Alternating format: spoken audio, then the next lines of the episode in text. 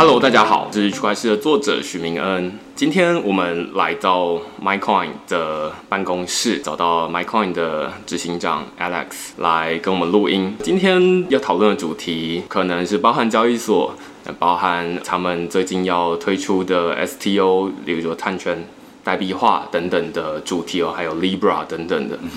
我们就直接开始好了。那今天因为不是在录音室录音，所以你可能会感觉到声音会有一点点不一样，还请你多包涵。那我们就一开始先请 Alex 先自我介绍好了。OK，大家好，那也欢迎明人来到我们 MyCoin 总部。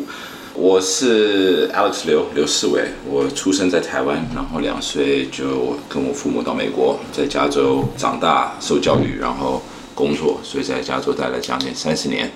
我十年前离开加州啊，来到亚洲这边，先在韩国待了两年，然后在中国大陆的上海住了四年。五年前啊，将近六年了，就回来台湾创业。所以一开始就是做 MyCoin 这个。是是，这是我第一间我自己创的公司。哦，那时候就是看到台湾的币圈是什么样的情况，需要一间交易所，是这样吗？还是？可以这么说吧，就那个时候，我记得我参加 Bitcoin 的 Meetup，可能就十个人不到，然后都是一些在挖矿的啊，或者就是在在 Mt. Gox 交易的，类似这种人，觉得台湾对确实整体人口或者市场不是算最大的，但是毕竟还是需要一个比较可靠的交易平台。你那时候就有在卖卖 Bitcoin 了吗？我一三年年初开始。用人民币买了我的第一份这个 Bitcoin 跟 Litecoin，我我亲自跟 Charlie 买了 Litecoin。对他来讲没什么成本。你那时候是怎么买的？就是除了 Litecoin 之外，你是透过什么样的？就用现金，就面对面，然后就下载那个 Bitcoin QT，就是本来的这个钱包。然后过不久，其实也过了几天，嗯，就收到我第一颗 Bitcoin。所以还要过几天他才会收到？因为因为大陆这个网络比较慢，然后 Bitcoin QT 跑起来，他当然要把整个 Blockchain 下载。那个时候我假如没记错，就是一两 G，所以你要需要一点时间下载那个整个。那我这样。哦，所以其实因为我我是在二零一七年的时候才认真的开始看比特币区块链这样的领域，那时候已经有 MyCoin 这样的服务了，所以我没有感受到是有 MyCoin 之前到底是要怎么买，然后要怎么保存你的私钥啊等等的，因为这听起来感觉是很难。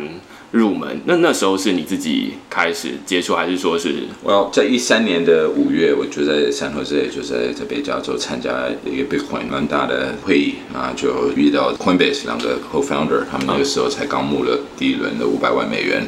然后他们自己就站在他们的 booth，他们就两个人而已。对，所以就跟他聊起来了，然后去了解一下 Coinbase 的服务。那就是我也认为台湾需要类似的服务了，就是有钱包、有交易，不一定是撮合式的交易，但是就是简单的买卖，这个是肯定需要的。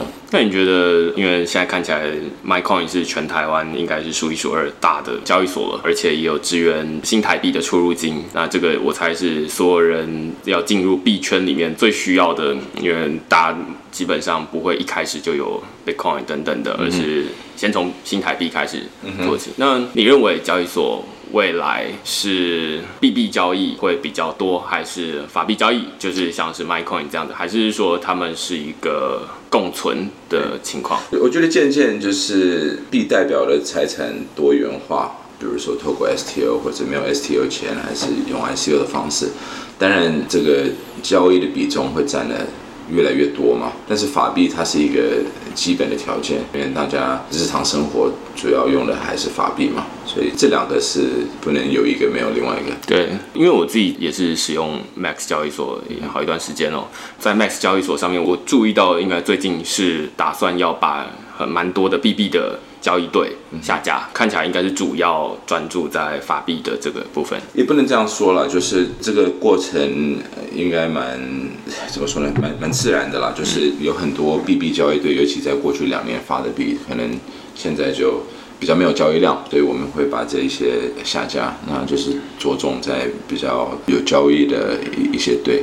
可是随着时间，我也认为会有更多。新的币，新的币出来，可是这些币可能是比较可以让大家理解的，嗯，比如说它代表的是一个股权或者一个房地产的拥有权或者分润等等的，就是比较可以呃进入主流的这个金融市场。我猜大家应该都很好奇，就是说这个币的上架一直到下架这整个 life cycle 大概是会经过哪些评估的流程？呀，我希望我也可以说是非常科学化的这个流程，可是毕竟这个还不像上柜上市那么标准化，所以这个产业还算早期的。可是简单来讲，就是长期要有高的价格，然后有交易量的币，其实就那么一些嘛。我认为是长期是肯定小于几十个啦，甚至有可能小于十个，因为大家的注意力有限，他可能没有办法看这些比较大的交易平台，我我看它上架的币，说实在的，我百分之八九十我是看不懂。对，连你也看不懂呢。对，大家的时间跟精力都有限。那我觉得过去几个月嘛，也渐渐证明说那些币的价格，你说 ICO 演变成 IEO，这个好像也差不多了吧？是不是？那大家可能在等待的是下一波。可是，假如下一波是需要依赖这个法规来支撑的话，那这个都是需要时间的。我觉得是会发生的，只是需要一点时间。OK，其实刚刚我们已经开始稍微提到，就是说 STO 的这部分。就我所知，其实你应该是在台湾最积极的推动 STO 的倡导者之一啊。那你可以稍微解释一下 STO 跟传统的这种 ICO 或者是 IEO 最大的不同点在哪里？应该就是它在法律上还是有一个地位的，哎、就是我今天要发一个 ICO 甚至 IEO，我有可能写个白皮书，我有可能有一个产品已经上线了，可是不一定。可是通常你要上柜上市的话，其实是有一些条件的嘛，对你你营收要多少啊，呃等等的。所以我觉得这两个的平衡点理论上是 STO 了。平衡是什么呢？就是 IEO 跟 ICO 的流动性跟方便性，跟就是相对低的门槛，但是对投资者的保障，对，这是上柜上市比较擅长做的呀。所以这个两个假如可以平衡的话，这个就是一个新的金融商品，是相当有意义的。那反过来说，我自己认为就是 STO 它介于比较没有规范的 ICO 跟传统的证券交易之间哦。对嗯，那因为 STO 它的全名是 Security Token Offering，所以是证券型代币发行。那它跟证券有什么样的不一样呢？当然，我们希望不要直接把证交法就套上这个东西，因为毕竟它是不同性质的，它是全球性的。通常发行证券是比较地方性的。另外一个就是不能说不要对这个发行方有任何的要求，因为可能 ICO 真的就是我想发币就发了嘛，对，还是要有一些基本的条件，最少你不要是在骗钱的嘛。不过这个门槛虽然不能是零，但是也不要拉到说是。等于上柜上市，这个就有点失去它的意义。但是话说回来，就是你也可以拿个已上市的上柜的股票，基于它发币，是吧？台湾应该最有名的、最有价值的，应该就是台积电。那今天我除非是台湾人，或者我在美国是可以买到台积电的 ADR，不然我是很难投资台积电。但是我只要把台积电的股份币化，其实理论上。台积电在分润的时候，任何人都可以，然后它会触动这个台积电的交易量跟流动性，这也不见得是坏事了。所以理论上是 STO 不一定只是针对众筹或者新创的这个募资，它也可以来服务已上市的股票。所以 MyCoin 交易所在 STO 的这个领域的话，基本上也是扮演一个交易所的角色。它其实有点像是证券交易所，但是它其实是证券型代币交易所。可以这么说。那但是目前看起来，感觉应该是证交所跟证券型代币交易所在法规上面会需要有一些调整。是，然后这个应该会要一点时间的，所以我们才会希望用一个比较新型的或者还没有完全受重视的财产啊，就是碳权啊，来先发一档 STO。那碳这个东西在各国已经开始被交易了，台湾这边还没有一个现货市场。我们只要可以同时帮台湾创造一个现货市场，这个应该也不算坏事了。那碳这个东西它是有价值的，所以它是你可以基于这个去发币，但是它又是一个全球性的东西，是不是？我今天发一档房地产的 REIT 的 STO，、或者甚至刚刚讲到台积电，这个都是地方行为嘛，就是这栋楼或者这个公司。可是碳这个东西，加大家认为它是一种污染，它有带来一些气流的变迁。假如今天觉得完全都不是，那其实就没什么好谈的。对就是看起来这几十年以来，大家是越来越重视这个问题。嗯，可是我们仔细去想，它是一个全球性的问题，它没有国界。我跟你坐在这边在呼吸，我们也在产生二氧化碳。可是这个产生的它它不会限制在台湾嘛？可是我们在过去几十年都是试着用国界的方式去管控这个问题，甚至联合国。从京都协议到二零一五年的巴黎协议，都是用一百八十几个国家的这个概念去试着管控一个原生就是无国界的东西。另外一个极端，我们拿比特币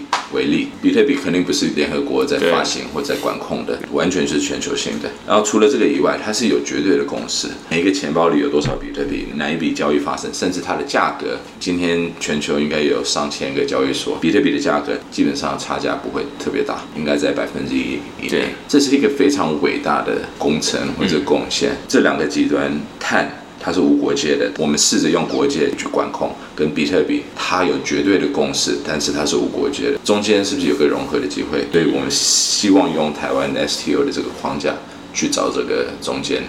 我记得你在之前的 STO 的论坛的时候有提到一个我自己觉得非常喜欢的比喻哦，也就是说现在 STO 它比较像是 YouTube 上面的这些影片，传统的这些证券比较像是电视节目。YouTube 影片它没有国界，就是你在台湾你也可以看到美国上传的东西，那而且它很容易碎片化。现在在 YouTube 影片我最常看的可能就是十分钟左右。但是你打开电视，基本上一集就是半个小时，那中间还有穿插一些广告，这样这两种看起来是很大的不同，在呈现的形式上面，或者你可以说这其实是把电视节目网络化了。那网络化就会带来两种情况，一个是碎片化，一个是全球化，这两种就会变成说我们现在在使用的 YouTube，不仅仅是。碎片化或者全球化，我觉得 YouTube 的这个概念跟传统的广播电视是完全不一样的。它不是只有广播嘛？广播电视或者广播电台，它就是单向的，它产内容，我们来吸收这个内容。可是 YouTube 它零六年突然间会爆发的原因，是因为它让我们可以产出内容，可是也同时可以广播。所以这个 user generated content 跟传统这个宣传的方式是完全不一样。它让制作内容的门槛降低了。那这个我觉得在金融方面，STO 用这个比喻蛮适合的原因，是因为 STO 理论上我们自己可以发个币，我们不需要依赖一个中央的交易所或者投资银行帮我。发证券嘛，可是就像 YouTube，今天我们任何人都可以发一个频道，但是不一定质量很高，或者我可以讲一大堆乱七八糟的事情，没有人也在阻止我。那这个就像发币的过去两年嘛，听起来蛮蛮类似的，不是吗？那所以意思是说，不管你 YouTube 现在也渐渐受一些管控，不能有什么暴力啊，或者去讲一些 fake news 类似这样的。我们在发币渐渐也有一些制度的。这个制度是可以参考投资银行或者证交所在用的这个规范，可是不一定等于。我自己觉得从这里面学到另外一件事情哦，就是说 YouTube 的第一部影片是。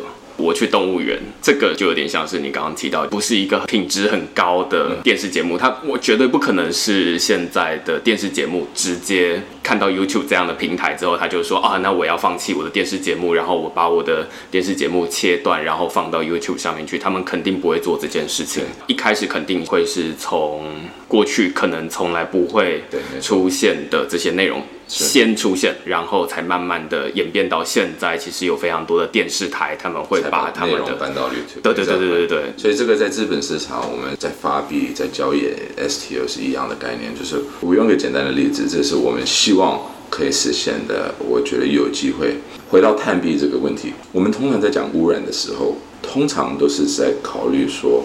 我有一个私人的单位，可能是一个工厂，他在产出东西，它可以卖出去，他的钱是私人在赚的。可是他在过程，假如产生的污染，是我们大家在承担，对不对？所以英文说的是 socialize 这个 x 这个 x negative externality，就是这个副作用，是吧？但是我私人化任何利润或者利益，嗯，是吧？可是我们只要用台湾的一个比较有名的例子，Google。嗯，他当然也是私人公司，他在卖他的电动车，他可以赚钱，就是他的钱。可是他假如是在帮我们省一些街上的污染的话，他其实在做相反，他在帮我们大家贡献的是相对干净的空气，就是 positive externality 是 socialize，、嗯、可是它到目前为止是无法把这个好处把它私人化。那我们希望做的，透过碳权，就是帮类似 Google 这种公司，把它在贡献给社会的这部分私人化。那这个过去十年在 Tesla 的身上可以看到这个例子。Tesla 从二零一零年到今年，它卖给尤其是其他车厂。他卖了已经超过二十亿美元的碳权，这个就表示说他在做他的正常的生意，他在产他的电动车。可是加州政府跟欧盟的政府有认可说，其实这些电动车是在省二氧化碳，因此他就可以产出他的碳权，然后他就卖给像 Fiat，就是意意大利的一个车厂。所以就像你说的，有了 YouTube 之后，会有很多新的内容、新的 content creator 突然间冒出来。产出有价值的东西，以前在只有电视台或者收音机的时代，根本无法让这种人发挥。那在资本市场，我相信会同样的事情发生，就是碳权在台湾透过主流的资本市场根本没有在被交易。那我们只要可以用一个比较碎片化或者比较灵活的方式，把这一些有价值的东西把它拦下来，然后把它产品化，然后可以被交易。那我认为这是有意思的一件事情。我自己觉得最有趣的地方，其实是在于说碳权这件事情在本来是没有办法被交易，至少在台湾。Well，它是可以，但是就是你假如透过传统的方式，比如说汇买中心或者证交所要来开始交易碳权，其实他们十年前有认真研究过这件事情，因为门槛比较高，所以就是可能发行方、买方要符合的条件就会偏多嘛。最主要的门槛在哪里？他们说，对发行方通常都是你要成立多久啊，营收要多大啊，嗯你内控要多严格啊，才可以发嘛。发行方、那买的话，通常我要促进这个需求，我会请一家投资银行帮我做 roadshow，光那个就是 很多钱。所以今天这个市场假如是非常早期、非常碎片化，然后需求量、供应量都非常少的时候，你用传统资本市场的方式是不太符合他们的条件了。嗯，那就是导致我证明最终就是没有这个市场嘛。那我会认为这个有点可惜啦。我觉得你刚刚提到碳权代币化这件事情，我可以从三个角度来看。一个是发行方，就是发行的碳权。你刚刚提到，就是说，无论是 Gogoro 或者是 Tesla，他们其实都是发行碳权的一方。对你今天假如上 Google 的网站，号称说他们的电动车在过去四年帮大家省了差不多八万吨的二氧化碳。今天平均价格，假如用一个二十块美元一吨，那这个可能就将近两百万美元，这个金额不是特别大。那你今天要请一个高盛为了两百万美元去发个证券，然后上证交所，也有要请很多顾问公司啊，有的没有的，然后交易量最终可能就几万块一天美元了。可是这个完全就就这这个经济效益对，就像 Astro，你今天有一个自己的频道，你要叫这个 TVBS 帮你保留一个十分钟，是不是类似的概念？他就说好啊，可以啊，你就买我广告嘛，十分钟的广告可能就用几百万开始跟你起跳，除非你愿意花这笔钱，不然很难搞嘛。可是今天有了 YouTube 或者其他类似网络的频道，就有你的存在的空间，不是吗？那为什么这个事情在资本市场不会发生？它肯定会发生，这个就是 STO 嘛。同意。那刚刚是发行方啊，那在消费需求方到底来自哪里？我自己本人，我每次搭长途飞机，我都会去买碳权，所以我只要飞回美国六百英里，差不多一万公里来回，我这个座位产生的碳是差不多两吨，那这个就差不多三四十块美元，可以按照。一个平均市场价，我很愿意跟 GoGo 买啊，我就买两颗它的币就好了。这个就是四十块美元，就一千多块台币的事情，这个交易就会发生。今天我都要从美国或者英国买这个碳权，我觉得虽然我的四十块不是特别多钱，但是假如这个钱可以留在台湾，为什么不留在台湾，促进更多的新能源项目？你刚刚有说要到美国、英国买，换句话说，你是买美国、英国产生的碳权，对所以你没有办法买，例如说在台湾产生的碳权。对，这个有点可惜。通常这些项目都是在美国德州的一些风电啊，或者英国乡下那个牛，个 methane CH4 牛会产生的一些气嘛，他们会把它按下来，把它呃液体化，然后因此不会流动在空气。基于这个，他们也发了碳权。台湾其实有不少的项目，今天海峡要发风电，新竹那边本来就有一些风电场，全岛也有一些太阳能板。GoGo 为什么不把这个钱留在台湾？了解，那蛮好奇的，就是说，呃，因为我最近正好研究了台湾的绿电的交易生态系哦，我蛮好奇，就是说，既然台湾还没得买碳权，那目前在欧美的碳权的购买的流程大概是怎么样？你需要怎么去买到它？通常都是蛮中央化的，所以欧盟有一个叫 ETS，就是他们碳交易所，加拿大有他自己的，美国没有一个全国的，加州有他自己的，美国的东北。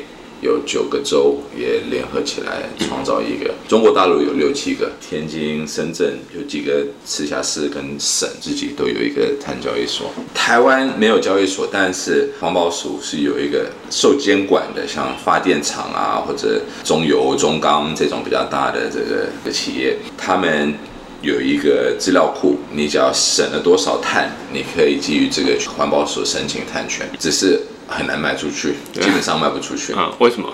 呃，环保署它现在的政策是他们在等一个有总量管制的情况下，他才觉得需求量才会来，因此才会有交易，因此才有交易所的存在。那我们一直的想法是，总量管制，我觉得早晚需要，或者碳税，嗯对不对？这个都会促进需求量，但是这不表示在这个两个没有的前提，我们不能开始发。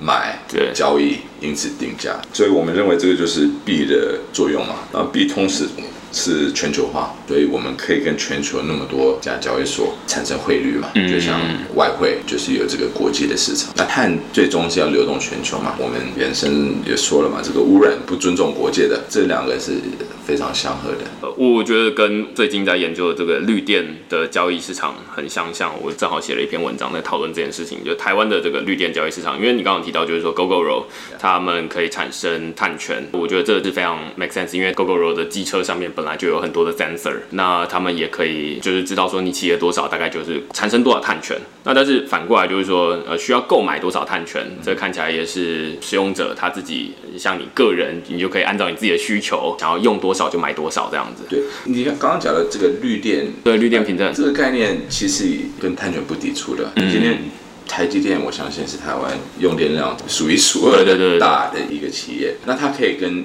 台电。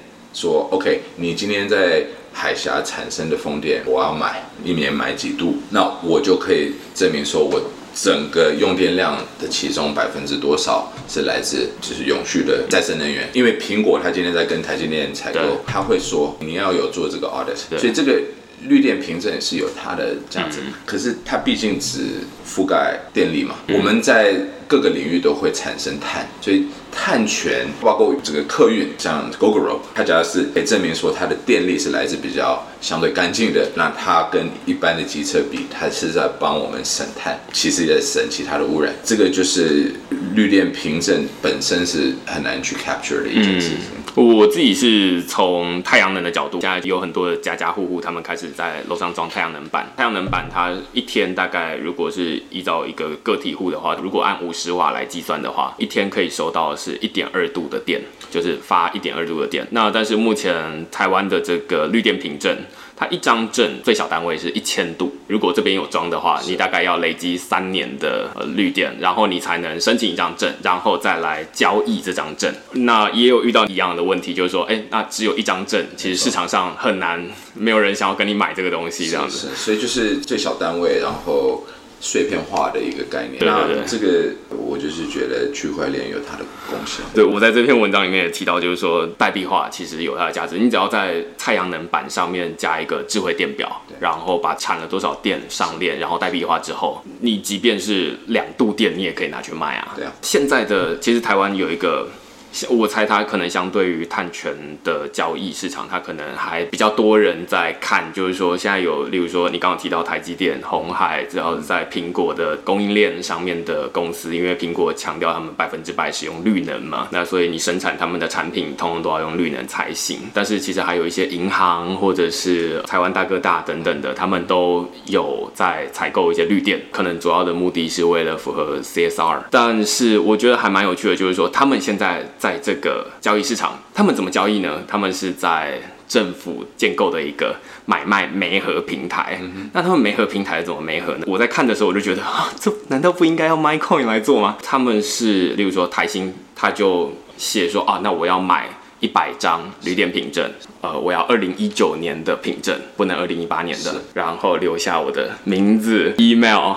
电话，这好像是以前的那种，可能是 Craigslist，或者是说 PTT 在上面 Po 文，就是说，哦，那我要买一个东西，然后等到有缘人来 reach，就是说，哎，嗨，我要卖你一个东西。这个东西如果代币化的话，就像现在买卖比特币，它完全不需要认识对方是谁啊，交易所帮我没合完，而且它也不需要以一千度为一个单位，而是。你可以碎片化到零点零零零十的负八次方。绿电其实跟你刚提到 GoGoRo，我本来以为碳权可能是从森林，例如说台大他们会有一片森林，但是现在这个都有很多的，你可以装 sensor。是，我我觉得我们可能要克服的就是有一些环保主义的人。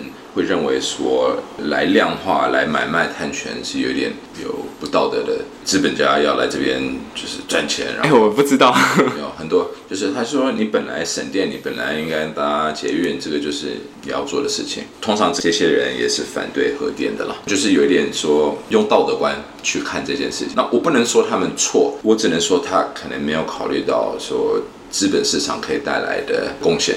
在这个问题上面，我不是说资本市场都好，资本市场有很多恶劣的行为，它也可以破坏环境。但是在环保，尤其在节能减碳这个事情上，最终我们需要的是更多项目，不管是绿电，不管是节能的，不管是种树林的这些项目，只有钱才会发生。那我们整体就是需要把社会的其他的钱的流量。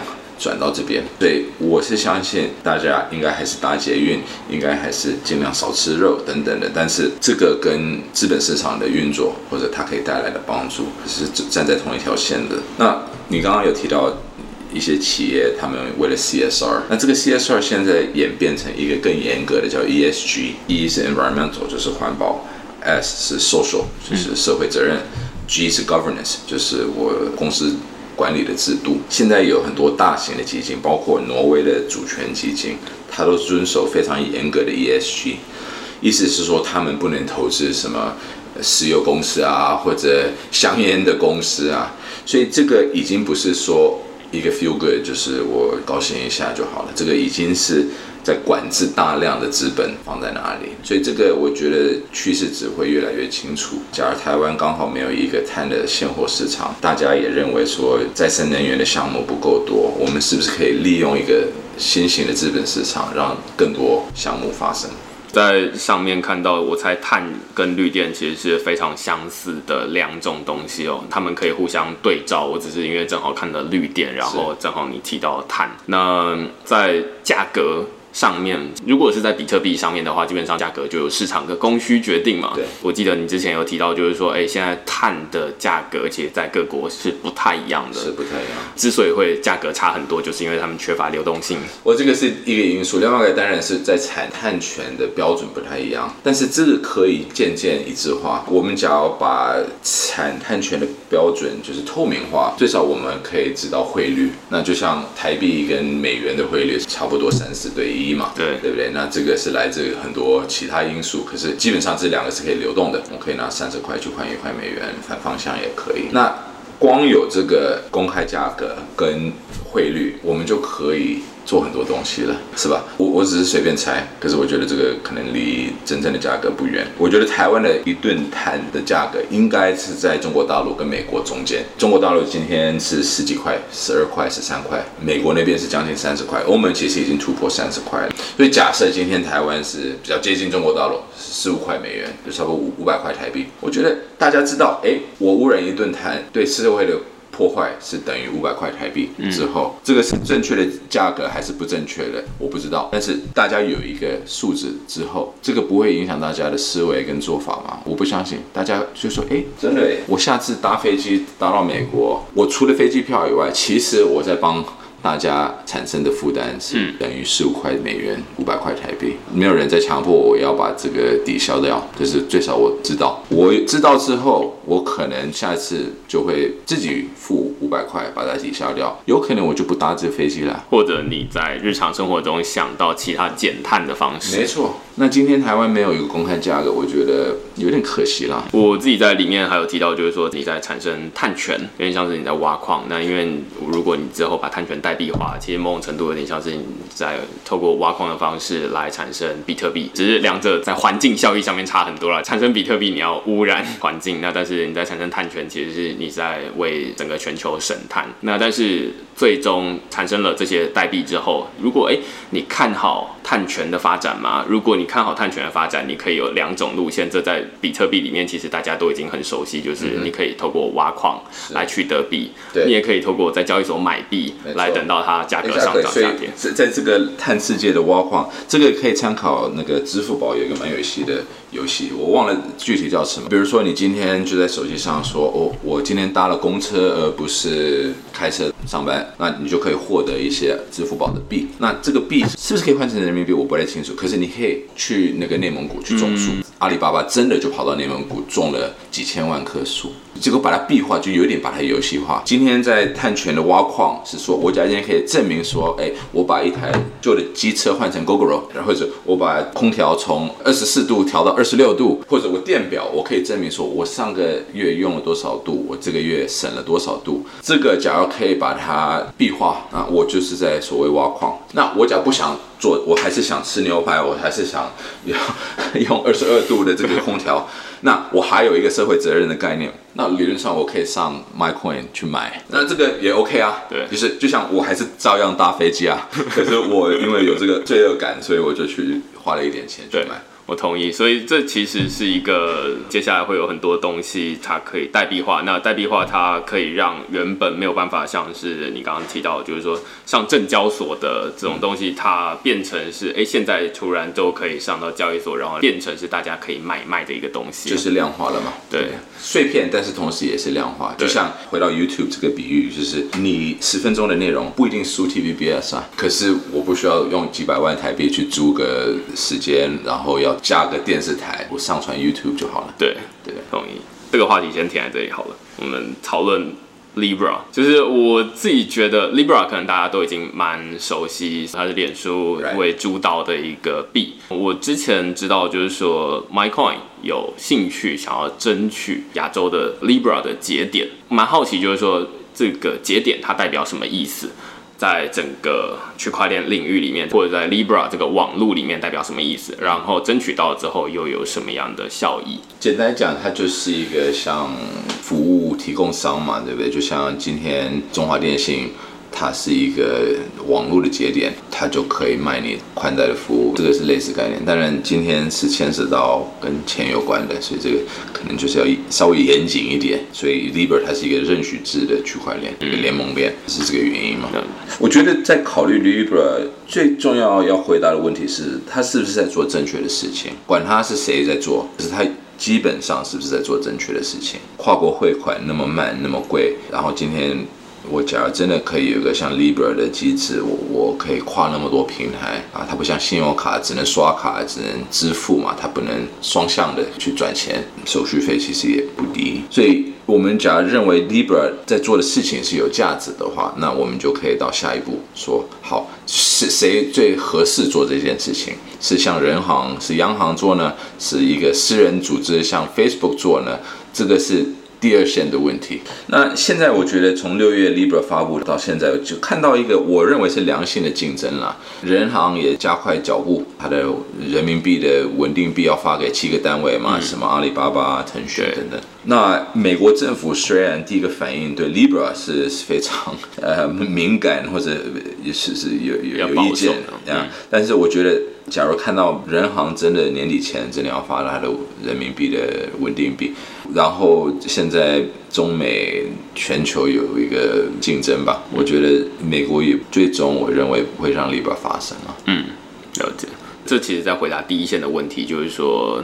他是不是在做一件正确的事？那你觉得目前正确的事最主要的两个原因，刚刚听起来就是一个是现况在跨国汇款本来就贵，然后它慢；第二个是说它促进了一些竞争发生，还有吗？我这个也是跟货币政策有关啦，就是 Libra 它要基于什么财产去发它的币，right？它可能买一些债券，可能放一笔现金等等的。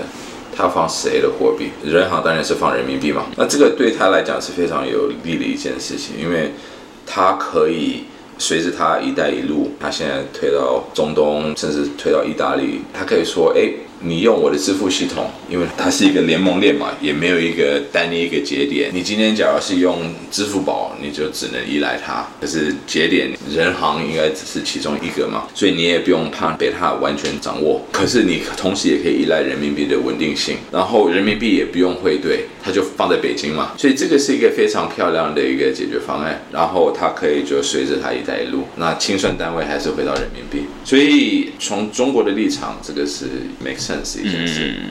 美国的话，它的货币没有金本位之后，就是美元。对，所以他也不想。放弃这个地位。那今天他的美元的发行跟美元的这个清算跟这些跨国支付都是美国在控制嘛？所以你看，美国要打华为的时候，他用什么方式？他用银行啊，他去调汇丰，在帮华为跟伊朗在交易的，他就用他的掌握这个支付系统的权利，阻止你做他不喜欢的事情。那中国当然希望最快可以绕过这个系统，越快越好。俄罗斯也是类似的想法嘛？意思也是说我。觉得大家都有动力绕过现在的联络银行。那假如这个是一个挡不了的趋势，那美国也有它的这个回应，所以叫。这个人行的稳定币真的发生了，美国也不能就说哦，你不要用他的东西，但是我也没有一个替代方案。这有点像美国说不要用华为的，可是他也没有一个替代方案，这个就是挡不了的嘛。你现在说不要用它的，因为有各种各样的原因，可是我有一个可以替代它的，那大家会考虑吗？同意。所以刚刚听起来有两个层次的问题，一个层次是货币主权的扩张，就是说本来不用人民币的，例如说你刚刚提到意大利或者是中东的国家，那他们在“一带一路”的发展之下，搭配中国人民银行的这种央行稳定币，来让人民币走出中国。是。那另外一部分就是说，那美国应该要回应这样的一个趋势。所以这个是我不知道美国政府有没有意识到这一点。他我我相信还没有了。可是从我的观点，我是这么看这件事情。最终。支付系统是回应这个主权的货币嘛？嗯，那中国说要人民币国际化，可是又不想让人民币汇兑，那它的人民币稳定币是不是一个解决方案？我觉得是。然后另外第二个，我刚听到的是支付系统的竞争哦，就是说之前我看过一些新闻，就会讨论 SWIFT 这个跨国。汇款的一个通讯工具，那现在大家应该都是透过这个组织来进行跨国汇款。那但是这个跨国汇款，过去美国也有透过各种政治压力来阻止，说，例如说伊朗禁止伊朗使用 SWIFT。当伊朗不能使用 SWIFT 时候，它等于就是被切断了跟国外的。对，然后今天中国要跟伊朗买石油。中国说：“你加入我一带一路嘛，我借款给你，你要建桥，你要买飞机，我卖给你啊。你支付系统，你也不用用美国的 SWIFT，甚至不要用美元嘛，你就加入，你成立我一个节点之一，你同时可以跟巴基斯坦，你可以跟非洲，你可以跟意大利交易，我们完全就绕过美国啦。然后你的交易的记录，我刚刚听起来应该是很重要的，在于你的交易记录，嗯，不会被。”美国掌握，对啊，觉得还蛮有趣的议题在于说，政府不希望人民有太多的交易隐私性，尤其在中国。对啊，所以为什么把现金渐渐撤了？就是你所有都用支付宝、微信的时候，我就看得清清楚楚了。对，但是反过来，就是在国与国之间，其实美国也不想要让中国知道他们的交易是发生在哪里。那中国当然也不想要让美国知道，所以大家其实都 care 交易隐私性，只是说有没有一个方法？因为过去要让交易变得不公开，最简单的方法就是用现。金，但是现金有遇到一个问题，就是它没有办法远距的交易，这就变成说如何透过数位的方式，但是又能够达到及时清算。Exactly，所以这个，假如今天中国的方案是啊，你用我的银联，你用我的支付宝等等，可能伊朗跟意大利就不干了。因为他就说，你只是替代美国，你就是掌握我所有的交易资料，然后你说我不能交易的时候，我就不能交易。可是现在有更高明的方式啊，我组一个联盟链，我们是一带一路的联盟，然后你是节点之一，那除非我掌握三分之一以上的节点，不然我也无法阻止或者篡改。隐私这个问题也可以同时解决，因为我上链的交易。我可能只是一个 hash，我不一定把内容直接放上去，所以这个是一个非常漂亮的解决方法。回过来就是说，从国与国之间的竞争拉回来到成为一个节点，你怎么思考？就是说，成为台湾节点。我认为，因为我们是一个小国家啊，我们在碳交易又无法跟其他国家正式交易，我们我们没有在联合国里。联合国也是一个虽然有一百八十、一百九十个成员，可是它是被五个国家掌握的一个组织。我觉得台湾当做一个中小型的国家，应该想看到的是一个更多元化、多中心化。多节点的世界，不是像联合国是一个非常大的节点，或者人民银行是非常大的节点。意思也是说，不管是 Facebook 或者人民银行自己在做区块链的时候，台湾应该参与，应该鼓励这个方向，因为是把世界从金融市场开始把它多中心化。那台湾因为有一千多万 Facebook 的用户，我觉得很自然应该是先加入 Libra 嘛。那我们就等待人行的政策，可是。他假如真的是公开透明的一个机制，那我们应该也建立一个人行的节点嘛？因为不像我们大家台湾人开始用支付宝，我们在这个人行的区块链，我们可以监控，我们可以保护隐私，我们不会被对方掌握。所以整体使台湾应该是全面去投入这件事情。那再往下一个层级，就是说这一件事情对于 MyCoin 本身的意义在哪里？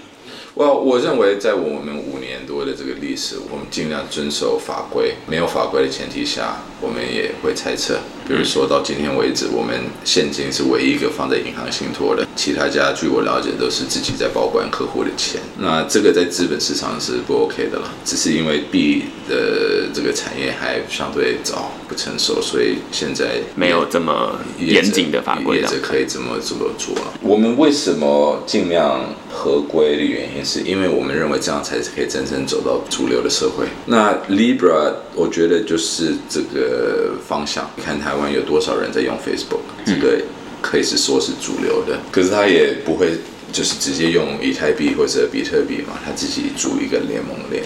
那我们这个阿米这家子公司，对对，在过去三年就是在跟国内几家银行跟金管会在做一样的事情，只是还没有跨境而已。所以我觉得我们是最预备做 Libra 的条件。OK。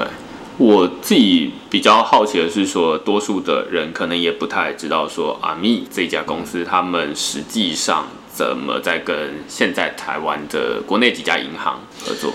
就是在八月份，金管会有批几个沙盒的项目嘛，那其中一个是一个跨行的转账，就是新台币的转账，对，就是台信银行跟富邦银行用区块链来跨行转账。就绕过财经公司，可以这么说了。那这个是我们阿米在协助的一件事。所以这其实是说，让两家银行他们可以透过区块链来进行网络上面的转账，但是而不是现在网络上面的转账，而是在区块链上面的转账。没错，没错。对这件事情，对于加入 Libra 节点，他们之间的关系在。Well，第一，你要加入 Libra 节点，你要处理法币的话，你肯定是要跟金管会，甚至跟央行有沟通嘛，嗯，甚至于得到他们的许可，嗯，那这个你没有经过一个几年的过程，这是很难发生的一件事情。今天我们已经花了将近四年的时间，我们被批准了，只有国内就是境内的转账哦，都还没有考虑到跨国汇兑的问题。因为我 Libra 稳定币最终会想换成台币嘛，或者我要用台币去买 Libra 币，那这个就是汇兑啊。那你没有跟政府有这种沟通的话，你怎么做啊？光 Facebook 它就不认许你当做一个节点了嘛，它就没有看到你预备所有的这些条件，所以这也是我们阿明这过去十年在做的事情。了解，所以呃，你会觉得说 MyCoin 这个集团在 Libra 的布局上面，相对之下是领先其他台湾的竞争者，或者是说，其实我现在没有听过台湾有哪一家公司说，哎，我们想要来争取一个 Libra 的节点。我不知道，你你应该比较熟悉吧？我也不知道，只知道说 MyCoin 有意要争取这样的一个节点。其他家我就不敢说了，但是我们自己是认为我们是预备这些条件。了解，那所以是说条件相对比较好。当然，另外一部分就是说，你觉得台湾应该也要有人跳出来做这件事情，这样子。然后，假如没有的话，也有点可惜了。好，那其实今天的录音节目，因为最后面在连接线上面有掉落，然后所以最后一小段了没有录到。但是其实无伤大雅，基本上要讲的东西都已经讲完了。非常谢谢 Alex。如果你喜欢我们今天的语音节目的话，欢迎在下面的地方给我们留言或评分。那就谢谢大家，拜拜。